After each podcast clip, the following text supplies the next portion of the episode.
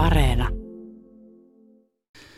Kuinka vaikeudet selätetään, miten mahdottomalta tuntuvasta tilanteesta noustaan, sitä meistä varmasti jokainen miettii jossain kohtaa elämäänsä. Joku useammin, toinen harvemmin. Urheilussa tuo asetelma on monella tavalla arkipäivää, tiedättehän sanonnan vaikeuksien kautta voittoon. Ja jos urheilija voittaa vaikeudet, henkilökohtaiset vaikeudet, hänet nostetaan usein esikuvalliseksi sankariksi, jonka esimerkistä moni varmasti voikin saada apua omiin ongelmiinsa, mutta mitä urheilijat, urheiluihmiset tuosta asetelmasta itse ajattelevat? Kokeeko vaikeudet voittanut urheilija olevansa jonkinlainen sankari?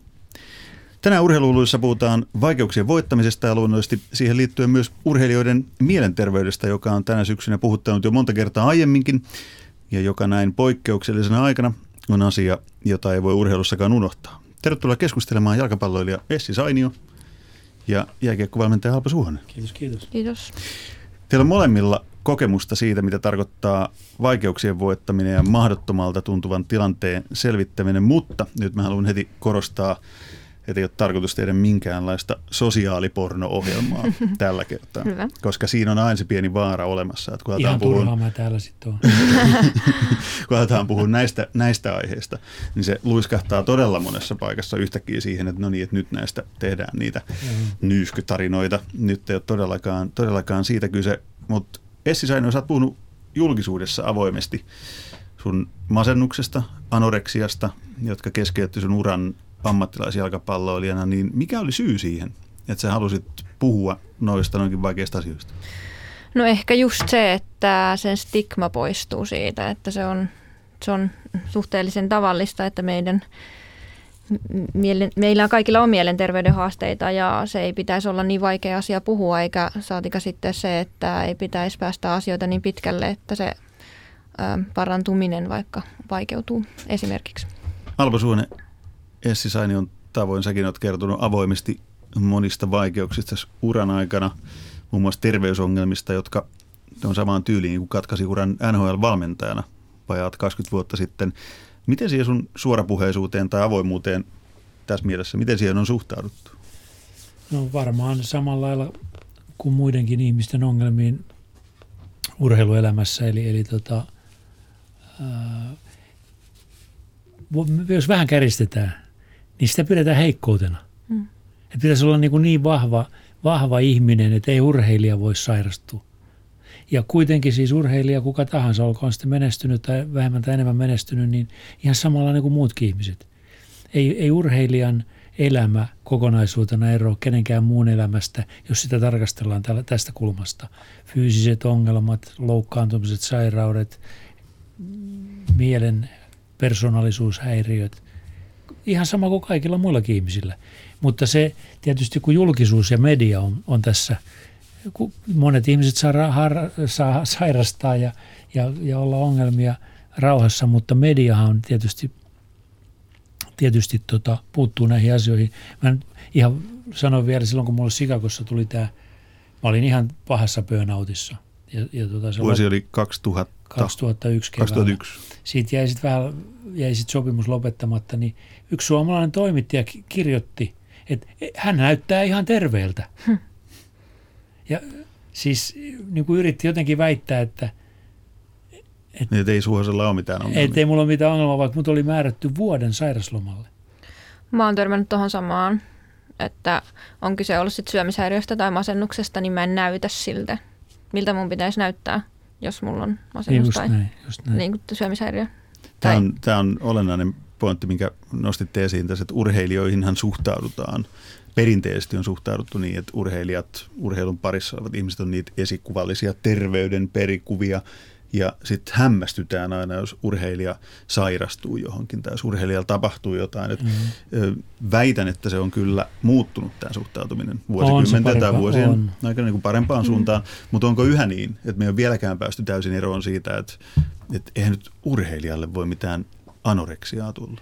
Siis nythän on kysymys tietysti siitä, että, että kun käristetään tietysti taas edelleen, niin kun urheilijan tärkein elämäntehtävähän on se urheilusuoritus, eikä elämä.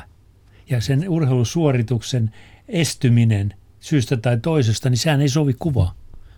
Ei se sovi median kuvaan, eikä se sovi omistajien kuvaan, eikä valmentajien kuvaan. Se estää niin kuin tavallaan suorituksen, kun pitäisi urheilija nähdä ihan kokonais, niin kuin koko elämän kannalta.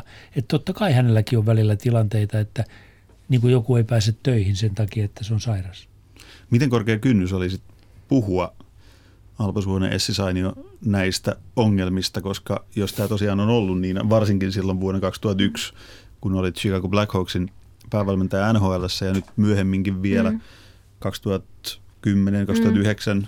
sun, sun nämä isot vaikeudet, jotka onnistuit onneksi voittamaan sen jälkeen, mutta miten iso kynnys oli silloin niin nostaa käsi pystyyn urheilijana, menestyvänä NHL-valmentajana, ensimmäisen suomalaisena naisten Bundesliigan voittajana. Ja miten iso kynnys siinä on, että hei, että katsokaa, että minäkin olen hauras ja Mm. No kyllähän se kertoo jo, että missä kondiksessa mä olin siinä vaiheessa, kun kädet nousi pystyyn, että miten suuri se kynnys on nostaa niitä käsiä pystyyn. Missä kondiksessa olit siis? Tosi huonossa jamassa. Semmoisessa oikeastaan, että ei nyt ollut mitään muuta vaihtoehtoa kuin jäädä pitkälle sairaslomalle ja tavallaan niin kuin pistää peli poikki. Että se kertoo just siitä, että me ei tunnisteta mielenterveyden ongelmia, me ei tartuta niihin tarpeeksi varhain ja se on edelleen tosi tavallaan niin kuin tabu, just niin kuin on Joo. puhuttu tässä. Joo. Mullahan kävi sillä tavalla, että kun mulle tehtiin sitten seuran lääkäri, tietysti sitten järjesti kaikki, kaikki tota, noin testaukset ja tutkimukset ja, ja sieltä tietysti sitten löytyi, oli rytmihäiriö mm-hmm. hiukan ja, ja pelättiin, että saa infarktia tai jotain vastaavaa ja siirrettiin välittömästi siis sairauslomalle. Niin seuran toimitusjohtaja haukkui mut ihan pystyyn, joka, joka siis tuli Suomen iltasanomiin saakka. Mä en tiedä, sä et varmaan muista sitä, mutta... Mm. Mä muistan, kun mä oon lukenut sun kirjan Kausi sydämestäni. Just, joo. Siinähän niin, muistaakseni avataan. Joo, niin kyllä. Niin mä, mä en nyt viitti sen enempää sitä tässä, tässä enää rääpiä, mutta se oli aika törkeää. Mutta sehän on julkisesti jo kerrottu. On tietysti. Mikään mutta... salaisuus sinänsä. Mutta se ei, kertoo, se kuvastaa hyvin sitä. Niin, siis okay. toimitusjohtaja ei hyväksynyt sitä, että mä jouduin poistumaan töistä. Ja sitten se, sit se, hän, ryhtyi, hän ryhtyi erilaisilla tavoilla mua herjaamaan. Essi Saino, miten siihen suhtauduttiin silloin, kun sulla loppu, loppu pelaaminen siihen, että olet niin huonossa kunnossa, että et enää pystynyt jatkamaan? Miten mm. ympärillä olevat ihmiset, seuran edustajat, mm. muut urheilijat, miten siihen suhtauduttiin? No suurin osa oli tosi yllättyneitä siitä. Tavallaan, niin kuin, että ei ollut nähnyt merkkejä ja ö, ei, ollut, ei osannut odottaa että niin tapahtuisi. Ja mun valmentaja esimerkiksi silloin Freiburgissa, niin se oli silleen, joo joo, huilaat viikon ja tuut sitten. Ja sitten se pyysi mut syömään ja se oli se, no et syö nyt vähän ja sillä lailla, että sitten että viikon päästä on tärkeä peli, että pitää olla kunnossa. Ja mulla Näin itse... hoidetaan syömishäiriö. Niin, sitten mä olin vähän se, että no nyt tuntuu vähän pahalta, että voi olla, etten pääse jaloille, niin siihen mennessä. Joo. Joo, kun mullahan siis tehtiin kaikki varjoainekuvaukset ja mm. kaikki mahdolliset kokeet, että – et siis se, se teksti oli ihan selkeä, siinä ei ollut niinku mitään. Ja tota, Mutta sitten tietysti niin siis, mehän päästään tästä sitten hyvin, hyvin suoraan ja aika nopeasti semmoiseen asiaan, että kun eihän urheilija eikä kukaan ihminen elä missään tyhjiössä, mm. vaan se on niin kuin moni, hyvin moniulotteinen, kuka tahansa sairastuu, mutta erityisesti, erityisesti nyt sanotaan urheilija tai julkisuuden henkilö sairastuu, niin, niin tota, sehän saattaa olla monien monien sellaisten asioiden summa ja sitten se vaan niin kuin tiivistyy johonkin. Mm. Et, et tota, ja sitähän ei avata, koska sitten sit tietysti niin me, me pitää niin kuin kysyä, kysyä tässä yhteydessä sitten tämä iso kysymys. Mitä me ymmärretään ihmisenä olemisella? Mit, mitä me ymmärretään sillä, että ihminen, kuka on ihminen – miten me lähestytään hänen, häntä kehollisesti ja, ja älyllisesti, intellektuaalisesti, emotionaalisesti. Siis silloinhan me pitää tämä kysymys kysyä, eikä, eikä suinkaan mm. erotella, mm. erotella jotenkin, jotenkin tota, sitä, että se on joku, joku tauti on jotakin esimerkiksi. Esimerkiksi tällainen niin kuin, äh, ihmi, no tullaan nyt yksinkertaisesti ihmiskäsitykseen. Mm. Mitä me ymmärretään ihmisen olemisella? Mm. Kyllä ja sitten tota, ehkä helposti niin kuin tällaisissa mielenterveyden ongelmissa, kun jotain juurikin tapahtuu, esimerkiksi mä sairastun tai näin, niin mut kysytään, no mikä sul on, miksi? Ja se on ehkä väärä kysymys. Kun niin kuin sanoit, niin se on monen asian summa, se kasaantuu pitkältä aikaväliltä, kulminoituu johonkin tiettyyn pisteeseen, niin se ehkä juurikin on merkki siitä, että meidän pitäisi ymmärtää ihmisyyttä laajemmin. Se on eh- ehdottoman laajasti. Mm. Siis, siis meillähän eletään kuitenkin tällaista dualistista ihmiskäsitystä, eli mieli mm. tai aivot ja keho on erotettu toisistaan. Ja, ja, ja nähdään niin kuin tämä ihminen tämmöisenä sirpaleisena erillisiä. On, on hermostoa ja on aisteja ja on mieltä ja maksaa ja, ja ties mitä. Ja niin totta kai siis perinteisesti lääketiedehän hoitaa näitä niin kuin reduktionistisen kuvan kautta. Se on ihan selvä asia. Mutta kun, kun ihminen ei ole reduktionistinen loppujen lopuksi, sitä tarvitaan tietysti esimerkiksi, että, voidaan hoitaa jotakin tietty, jos maksa sairastuu mm. tai jotakin. Mutta, mutta mieli, mielen ja tässä kohtaa mä tietysti olen hyvin kriittinen. Mieltä ei, ei voida hoitaa ilman kehoa eikä ympäristöä. Ja sitten onhan se selvää, että tuossa psykosomatisuudessa on jotain perää, koska se käsite jo itsessään jossain 1800-luvulla niin kuin muodostettu, niin siis Siihen pitäisi kyllä, nyt kyllä. pystyä jo Suomessakin tarttumaan paremmin. Kyllä, kyllä. Siis, Eli urheilussa pitäisi pystyä näkemään, jos mä vedän yhteen, mm. urheilussa pitäisi pystyä näkemään paremmin, että sen kaiken, mitä se urheilija tekee, se urheilusuorituksen mm. takana, miten pelaa, miten mm. valmentaa, Joo. miten toimii, niin sen taustalla aina, tai siinä pitäisi nähdä aina se kokonainen ihminen. Onko, puhuttiin äsken, että ollaan menty paljon parempaan suuntaan. Siitä kun Alpo, Alpo Suhonen 2001 sai tuollaista kuraaniskaan sairastuttuaan, ja. niin parempaan suuntaan ollaan mennyt. Mutta mikä se suurin kipupiste tai, tai parannuskohta on vielä teidän mukaan, mikä nyt olisi vielä, koska nyt voidaan ottaa taas niin kuin isoja harppauksia eteenpäin, no, jotta kyllä, ymmärretään paremmin. Siis kyllähän se on nyt tämä käsitteiden sekamelska, että hyvä, että otit tämän somaattinen mm. esille. Siis me, puhutaan, me puhutaan holistisesta ihmisestä, me puhutaan somati, somaattisesta ihmisestä, psykosomaattisesta mm. ihmisestä, puhutaan dualismista. Siis nämä käsitteiden sekamelska on loputon. Meillä on Suomessa tällä hetkellä Meillä on ravintovalmentajia, itseluottamusvalmentajia, tunnevalmentajia, fysiikkavalmentajia. Meillä on loputon määrä ihmisiä, jotka valmentaa jotakin osaa ihmisestä – ja ne, siis mä en ymmärrä, miten tämä miten edelleen vaan voi jatkua. Että et, et, niin kuin ihminen on paloteltu tällaiseksi, kun kuitenkin esimerkiksi, mulla on pitkä ura maailmalla, Keski-Euroopassa ja Pohjois-Amerikassa, niin mulla on vähän sellainen varovasti sanottuna, niin me ollaan hiukan jäljessä kyllä maailmalla, maailmaa. Siis meillä sellaiset käsitteet kuin esimerkiksi kehollinen mieli, embodied mind – joka on englantilainen hyvin yleisesti käytetty, mm. käytetty termi, niin sitä ei Suomessa käytä ollenkaan. Mm. Olisiko Essi Sainio sulla ollut nimenomaan silloin sairastumisen aikaan ratkaisu se, että joku olisi ymmärtänyt sun elämän kokonaisuutta? No olisi, olisi totta kai. Ja ehkä myös sitten, no se, se on monen asian summa, että en mä olisi välttämättä puhunutkaan mun asioita niin avoimesti, mutta sitten tavallaan äh, ehkä mikä asia konkreettisesti pitäisi vielä niin kuin ottaa, kun kysyit, niin mä ajattelen niin, että ylipäätänsä niin kuin urheilun puolella koulutu, niin kuin valmennuskoulutuksessa ja missä vaan koulutuksessa, kun toimitaan ihmisten kanssa, niin meidän pitäisi niin kuin tuoda sitä ihmisen kokonaisvaltaista ymmärtämistä, mutta ei niin, että meistä jokaisen pitäisi olla psykiatri tai ö, psykologi tai mitä vaan, vaan niin kuin, että me alettaisiin tunnistamaan näitä asioita että nyt voisi olla se hetki, kun mä haluaisin ehkä puhua sen ihmisen kanssa. Tai kun mä keskustelen hänen kanssaan, hän kertoo, hän asuu yksin, ei ole oikein ystäviä, niin siinä on jo monta riskitekijää mielenterveyden ongelmille. Että tavallaan se olisi niin kuin meidän yhteiskunnassa jo normaalitasolla keskustelussa se, että hei, miten, että mitkä asiat vaikuttaa meidän mielenterveyteen. Mielenterveys on osa niin kuin ihmisen kokonaisvaltaista terveyttä, niin silloin sitäkin pitää vähän vaalia. Niin, tässä on, mä palaan vielä nyt noihin määritelmiin sen verran, että siis mehän eletään tämmöistä luonnontieteellisen ihmisen aikaa. Mm. Ja kun meidän pitäisi, meidän pitäisi avata tämä ihmistieteiden, sosiaalisten tieteiden maailma, ja, ja sitten siitä päästään suoraan siihen, että esimerkiksi psykologia, niin, niin tota, Siis jos, se, jos voidaan myöskin, siinäkin on tämmöisiä käsitteellisiä ongelmia, kun puhutaan kliinisestä psykologiasta mm. ja sitä tavallista käyttäytymispsykologiasta. Ja, ja tota, nämä kaikki erilaiset on niin kuin käsittelemättä meillä. Mä oon, mä oon sadoissa, sadoissa valmentajaseminaareissa ollut. Ja siellä sitten yleensä, no nyt se on vähän parempaa jo nykyään, mutta siellä yleensä nehän oli sellaisia, että koko viikonloppu pidettiin seminaaria ja puhuttiin tekniikkaa ja taktiikkaa, fysiologiaa ja sitä ja tätä. Ja lopuksi tuli kaksi tuntia, joku puhui psykologiaa, miten ihminen käyttäytyy mm. tai mikä on ryhmäkäyttäytyminen. Mm. Tämä pitäisi olla ihan päinvastoin. Pitäisi avata ihmisenä oleminen, ryhmädynamiikka, johtaminen Kyllä. ihmisen perspektiivistä.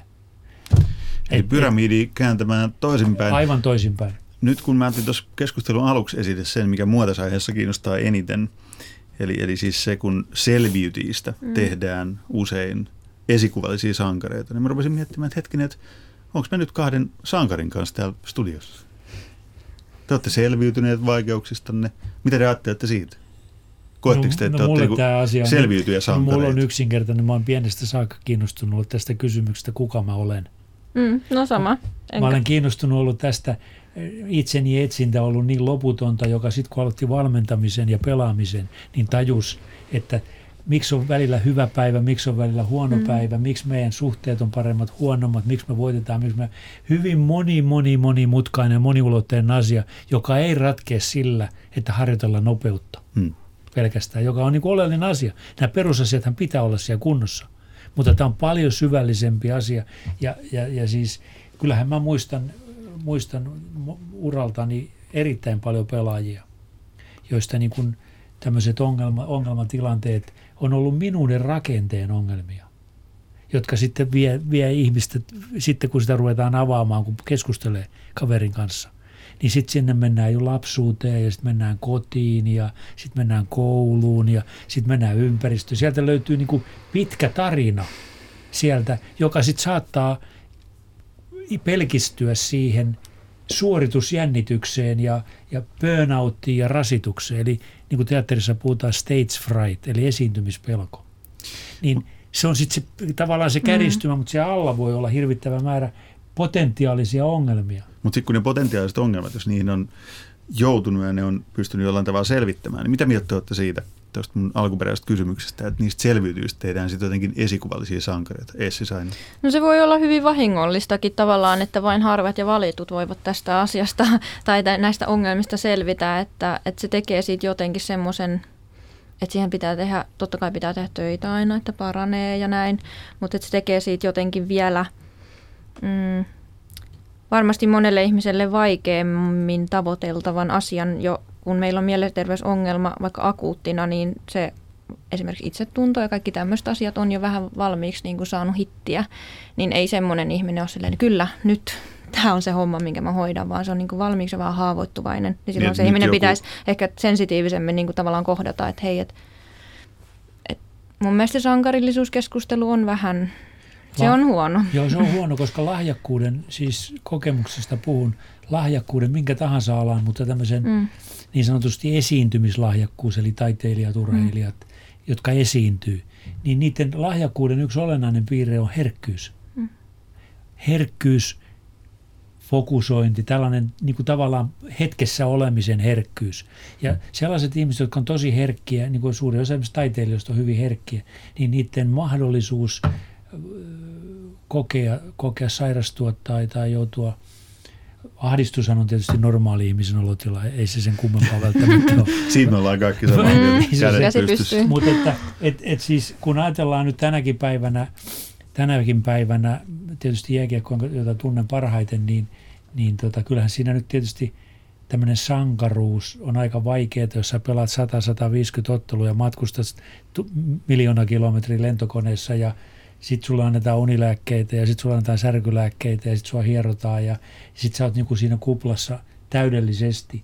Niin sun persoonallisuuden rakenne, jos ei se ole minuuden rakenne, jos ei se ole riittävän vahva tai mm. joustava, tai joustava on ehkä parempi sana, niin sehän on ihan selvä. Kyllä mä tiedän paljon tapauksia, tapauksia joissa sitten seuraava vaihe on alkoholi, huumeet ja niin edespäin. Ja jos toi jatketaan siihen meidän tämän päivän teemaan, eli nämä selviytymistarinat, mm. niin. niin mikä siinä on, mikä meitä ihmisiä niin kauheasti tuntuu kiehtovan siinä, että, että jotta saadaan tämmöinen selviytymistarina, niin sitten jonkun pitää käydä niin kuin ihan pohjalla tai elää jotain tosi kamaliin vaikeuksiin, joku todella raskas burnout tai sairastuminen mihin mm. tahansa. Ja sitten sen jälkeen, kun se nousee sieltä, niin sitten sit se jotenkin on sellainen amerikkalaistyyppinen heroinen lähestymistapa, koska siellähän hellitään tällaisia tarinoita yli kaiken. Niin musta mm. tuntuu, että onko se, onko se tullut sieltä se virtaus, että haetaan sitä, että, että, että, että nyt saadaan se sankaritarina vaan siitä täydelliseksi, että joku on käynyt siellä pohjalla.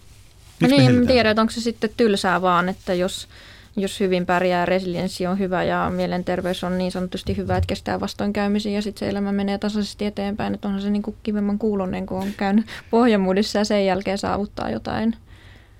No jos katsotaan nyt viimeisen pari-kolmen vuoden aikana Suomessa urheilijoista kirjoitettuja kirjoja, niin ei siellä kauheasti terveistä urheilijoista ole kirjoiteltu kirjoja. Kyllä ne on selviytymistarinoista kirjoitettuja kirjoja. No, tämä tuli mieleen äsken, kun tämän ajatuksen mm. heitin ilmoille, että mikä niissä niin kuin, hellii meitä niin kuin, tavallisia no, tallaajia no, tai urheilun seuraajia no, tai siis katsojia. Ky- kyllähän, jos nyt katsotaan väkivaltaleffat ja, ja, ja katsotaan koko median, millä media myy itseensä, iltapäivälehdistö esimerkiksi ja niin edespäin, niin siis tämä tasapaino ollut näiden asioiden kanssa totta kai siis lööppi kamaa kaikki.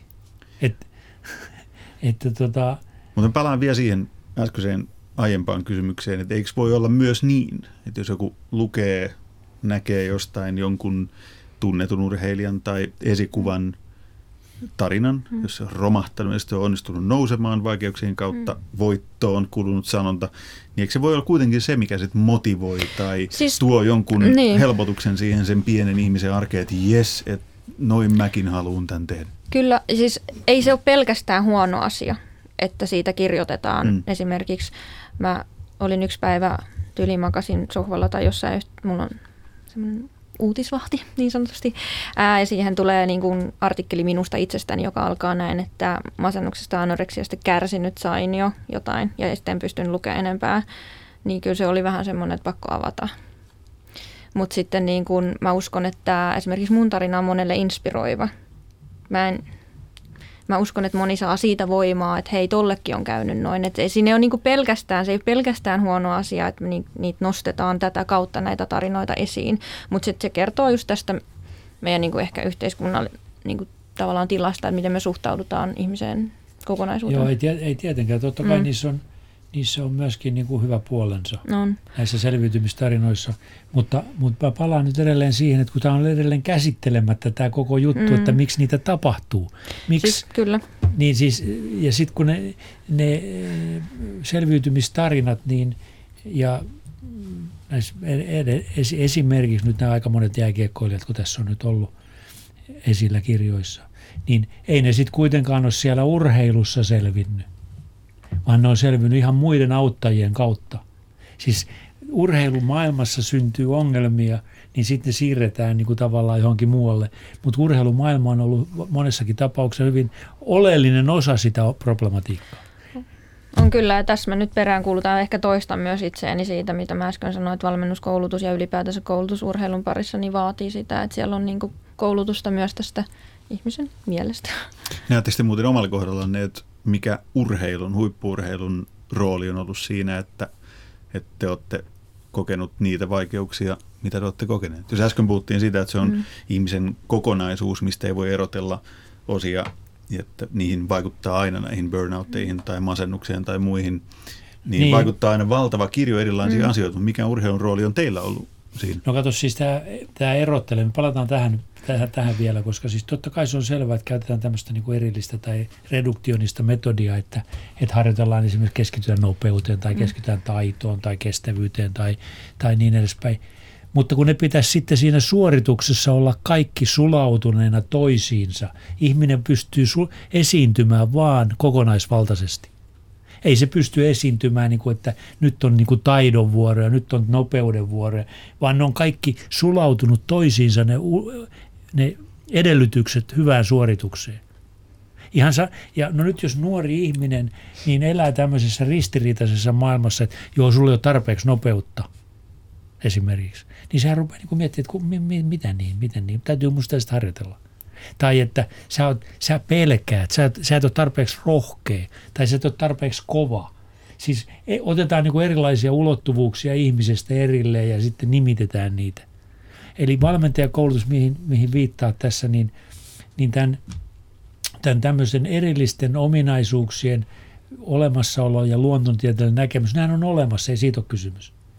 Mutta sitten kun esiinnyt, sitten kun sä pelaat, niin että sä siinä niin kuin erillisenä mieti. Sä mietit sitä peliä, vastustajia, palloa. Sä oot siinä tilanteessa kokonaisvaltaisesti. Ja jos sun, jos sun esimerkiksi tunneelämässä on häiriöitä, niin ethän sä kykene siihen. Vai kykeneekö? No Mä oon täysin samaa mieltä siitä, että niin. nimenomaan just tämä, että se niin kuin jotenkin kysyit sitä, että huippurheilun rooli siihen omaan mielenterveyden mm. ongelmien niin. syntyyn, niin totta kai se on iso, koska nimenomaan tämä justiinsa, että sit se kulminoituu sinne ja siellä se tulee esille. Niin en mä sano, että pelaaminen huipputasolla on mut sairastuttanut, mutta varmasti niin kuin silloin iso osa sitä tavallaan ei niin, että mä syyttäisin vaikka huippurheilua, vaan ehkä sitä niin kuin huippurheilun maailmaa jollain tavalla. Että sieltä no, voisi löytyä paljonkin syitä niin. sille. Tämä on, varmaan se, tämä on varmaan se, mihin meidän kannattaa syventyäkin mm. vielä. Että miten sitä, siis koska urheiluahan ei sinänsä, sinällään urheilua ansi voi, mm. voi syyttää. No, mulla, mulla, on, se, mulla on erittäin mm. positiiviset kokemukset. Siis niin kuin voidaan sanoa tietysti, että kaikki liikunta – ei pelkästään huippurheilu, vaan yleensäkin urheilu ja liikunta. Ja, mm. Niin sehän on tietysti tämmöistä ahdistusta helpottavaa. Se on ihan selvä asia, koska silloin ihminen kehollisesti, aistillisesti, hermosto, kaikki kokonaisuus ener- energisoituu, tai miten se nyt sanotaankin. Niin mun täytyy sanoa, että mut, mun lapsuuden ja nuoruuden elämän pelasti kyllä Porin karhut. Siis ilman urheilua, niin mä en tiedä, miten mun olisi käynyt. Joo, ja sama sitten mä itse sanon sitä myös, että siinä vaiheessa, kun mä tavallaan tein paluuta niin kuin elämään niin sanotusti, niin aloitin futiksen pelaamisen uudestaan, niin kyllä se on ollut iso tekijä sille, että vaikka se niin kuin menikin, mä meninkin sitten niin kuin tavallaan Suomessa huipputasolle pelaamaan, niin kyllä se myös mut pelasti. Joo.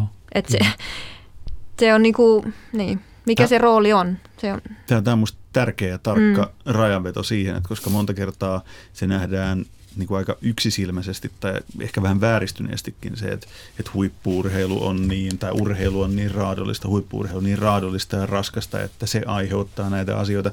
Mä väitän, että ne on ihan, ihan muut tekijät. Että ne on nimenomaan ne mm. ihmiset, ihmisten, me ihmiset, ihmisten tapa toimii Kyllä. urheilun parissa ihan samalla tavalla kuin millä tahansa muullakin alalla. Mm. Ja tässä tullaan nyt eri, erittäin isoon asiaan – millainen on valmentaja, millainen on valmentajat, mm. mikä on ilmapiiri joukkueessa.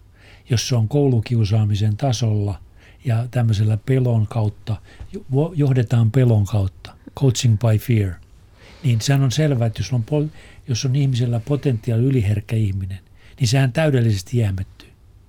Ei pysty suorittamaan, ei pysty pelaamaan, ei pysty harjoittelemaan. Ja tämä on nyt ehkä just käristetysti, tai sanotaan, no joo, se on tällä hetkellä ehkä se asia, joka on nyt parhaan, parempaan suuntaan mennyt. Et esimerkiksi tänään, tänään tosiaan niin vanha valmentajakollega Rauno Korpi on, on tota, noin kirjoittanut kirjan ja hän toteaa tässä kirjassaan, että tota, valmentajana hän oli, hän oli tämmöinen kova ja, ja, ja, ja, ja karkea, mutta ei hän enää olisi. Tota, tämä muuttunut on, tämä valmennusmetodit on, MeToo-liike voidaan myös tässä vetää, tai mikä tahansa siis tällainen, jossa, jos, jos ihminen pakotetaan johonkin rooliin, niin se laukaisee joissakin ihmisissä erilaisia reaktioita. Kyllä, ja sitten jos ihminen pakotetaan johonkin rooliin, niin silloin ei toteudu psykologisten perustarpeiden yksi osa, eli autonomia. Niin me, no nyt tullaan just mm. tähän, tähän tota, hieno juttu, että otit tuon esiin, mm. itseohjautuvuus, autonomia, Kyllä. niin – nythän on niin, että, että to, tämä on just se asia, mikä voitaisiin oppia taiteesta. Mm. Ei yhtään kirjaa, sävellystä, hyvää taideteosta ole tehty ilman autonomiaa, ilman itseohjautuvuutta. Niin. Ei voi ulkoapäin ohjata jotakin ihmistä kirjoittaa kirjaa. Se on se, esimerkiksi, ja teatterissa sen roolin sisäistäminen, niin aivan samaa, samaa olen yrittänyt aika monelle pelaajalle, että sisäistää se pelaajana olemisen rooli on sun ties menestykseen. Kyllä, ja sitten just kun puhuit niistä taiteilijoista, niin siellä puhutaan usein, että nuo luovia ihmisiä ja urheilijat on mukaan suorittajia, mutta mä itse aina sanon usein, että urheilija on hyvin usein äärimmäisen luova. Mä ainakin koen, että silloin kun mulle annetaan vapaus pelaa kymppipaikalla niin kuin mä haluan, niin mä oon luovimmillaan. Varmasti. Kun me ei aseteta Joo, tiettyihin. Varma. Se, on, se on just näin. Eli, tämä, on, tämä on mun mieliaihe. Eli, se, eli että siis, urheilijoita ei pitäisi nähdä, kuten sanoit, suorittajina, just. vaan pitäisi nähdä enemmänkin, vaikka se aina johtaa jotkut harhaan ajattelussa, kun sanoit, Niin. että urheilijat on esiintyjiä, urheilijat on taiteilijoita. Ja sitten jos mä sanon, että urheilijat on taiteilijoita, niin sitten ajatellaan semmoisia niin Messi ja Slatan tai, tai joku, joku semmoinen niin täysin poikkeuksellinen pelaaja, mm. mutta ei, Ei, koska ne- kyse on kuitenkin siitä, että, että pitäisi olla se autonomia, luoda itse. Tietyissä raameissa. Niin, tietyissä mm. raameissa ihan samalla tavalla kuin että näyttämölläkin on raamit Joo. teatterissa. Mä Sitten, sanon toisen kerran nyt tässä ohjelmasta. Sano. Mä olen kerran aikaisemmin tämän jo sanonut, että mikä on Pohjois-Amerikassa, kun, kun tota kysyy pelaajalta, että miten tänä iltana matsissa, mikä se on niin kuin meininki, niin sieltä tulee vastaus, että I wanna show my best. Kun Suomessa kysyy pelaajalta, että miten tänä iltana, mm. niin yritän parhaani. mm, siinä on vissi ero. Kaksi ma- täysin. Toisessa on kysymyksessä esiintyjä performing, performing as a player. Mm-hmm. Toisessa on kysymys ihmisestä, joka haluaisi suorittaa jotakin ja yrittää parhaansa. Eikä siinäkään sinänsä mitään pahaa ole. Mutta meillä tämä, tämän, meillä tämä keskustelu on vielä niin kuin, niin kuin vähän liian kapealla pohjalla tämän peliakti on se juttu, mistä pitäisi keskustella. Sehän on tämä oleellinen asia. Yksilön peliakti, joukkueen peliakti. Ja sen avaaminen tästä esiintymisen perspektiivistä ja mikä on valmennuksen metodiikka, jotta se saavutetaan, niin mä luulen, että aika terveempiä, tasapainoisempia ja, ja, ja pelaajia olisi joukkueessa. Olisiko meillä silloin vähemmän niitä ongelmia, mistä me tänään lähdettiin, vähemmän burnouttia, vähemmän masennusta ja muita? Tai meillä, oli- meillä olisi ehkä enemmän harrastajia vielä. Ehkä varmasti ja sitten niin, vähemmän mielenterveysongelmista kärsiviä urheilijoita ehkä. Markku Kanerva sanoi, kun mä tunnen hänet aika hyvin, niin tota, sanoi sano usein sen lauseen, että valmentajana hän ei, hän ei keskity voittamiseen. Hän keskittyy suoritukseen ja prosessiin. Ja se on just se sama asia, että jos, kes, jos, jos pakonomaisesti keskitytään johonkin tällaiseen kuin voittaminen esimerkiksi, niin se on sitten jo vähän tietynlaisella sillä, sillä linjalla, että pelolla ryhdytään johtaa. Minusta on äärimmäisen hienoa, että te urheilijat, valmentajat ynnä muut urheilun, huippurheilun parissa työtä tekevät, niin puhutte vaikeuksista. Henkilökohtaisesti tykkään siitä eniten siksi, että koska silloin se ensinnäkin madaltaa rimaa, kertoo urheilusta sen, että se ei ole erillinen saarke yhteiskunnassa, mm. vaan että ihmisiähän tässä kaikki ollaan, piste, mm. niin kuin on moneen kertaan tullut todettua. Mutta onko se rima laskenut niin, että me ymmärrettäisiin ihan se syvin olemus silleen, että okei, että pitäisi kääntää sitä pyramidia vähän toisinpäin ja miettiä, että ihminen ja sen tarpeet, eikä niinkään, sit niin kuin Markku Kanervan sanoi, että voitto, vaan, vaan se itse, no prosessi. niin. Niin siis jos, niin kuin hän, hän täällä hyvin tänään totesi jo, valmentajakoulutus, urheilujohtamisen ja, ja valmentajakoulutuksen ydin on avaamatta kunnolla. Niin se varmasti on avaamatta kun, kunnolla ja mä koen myös, että se niin kuin jotenkin huippuurheilu on tavoitteellista urheilua aina, mutta mitä me tavoitellaan? Että jos se niin kuin yksinomaan se sun ainoa tavoite on niin kuin saada titteleitä, niin se tuskin onnistuu, jos mä kauden alussa on silleen, me voitetaan Suomen mestaruus. That's it. Niin se, mitä todennäköisemmin ei onnistu.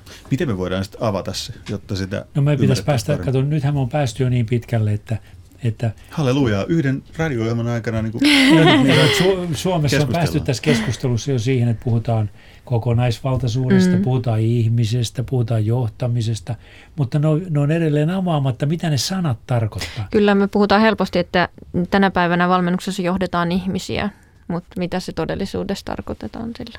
Se on totta. Siis- Ihmisjohtamisesta on tullut se Mm. mantra, Niin no. mutta kukaan ei avaa, että Se mitä pit- sillä niin, tarkoitetaan. Koska, niin, kato, me ollaan tämän tämmöisen, siis aikoinaan Platoni aikoinaan jo avo, aloitti tämän dualistisen ihmiskäsityksen, mm. sitten Descartes jatkoi ja sitten kirkot pitää sitä yllä ja poliittiset puolueet pitää sitä yllä ja kaikki pitää yllä sellaista tämmöistä erillistettyä ihmistä kuvaa.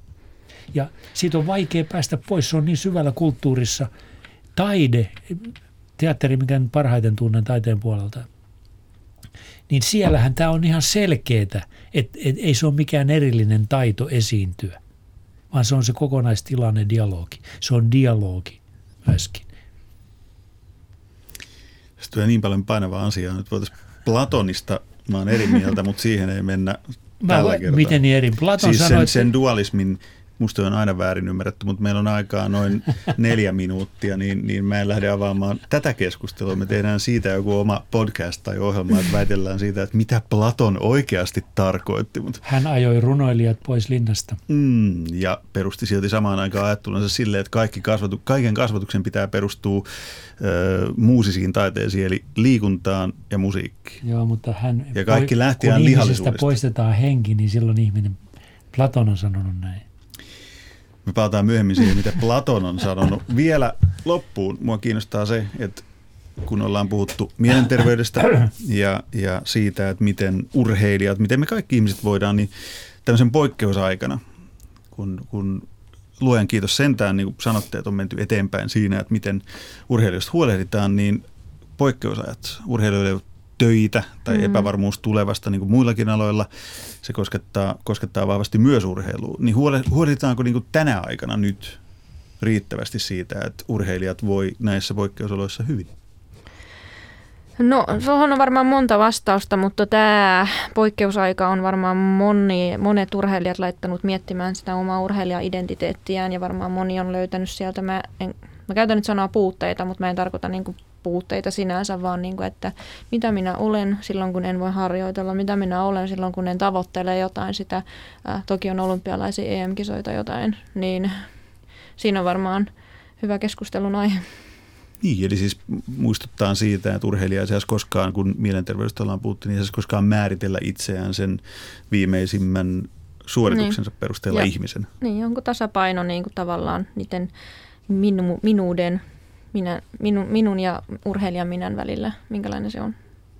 Niin, no nyt tietysti jos on hiukan, hiukan kri- kriittisempi, niin koronahan on, on, osoittanut sen, että urheilua ei tarvita ollenkaan. Hups.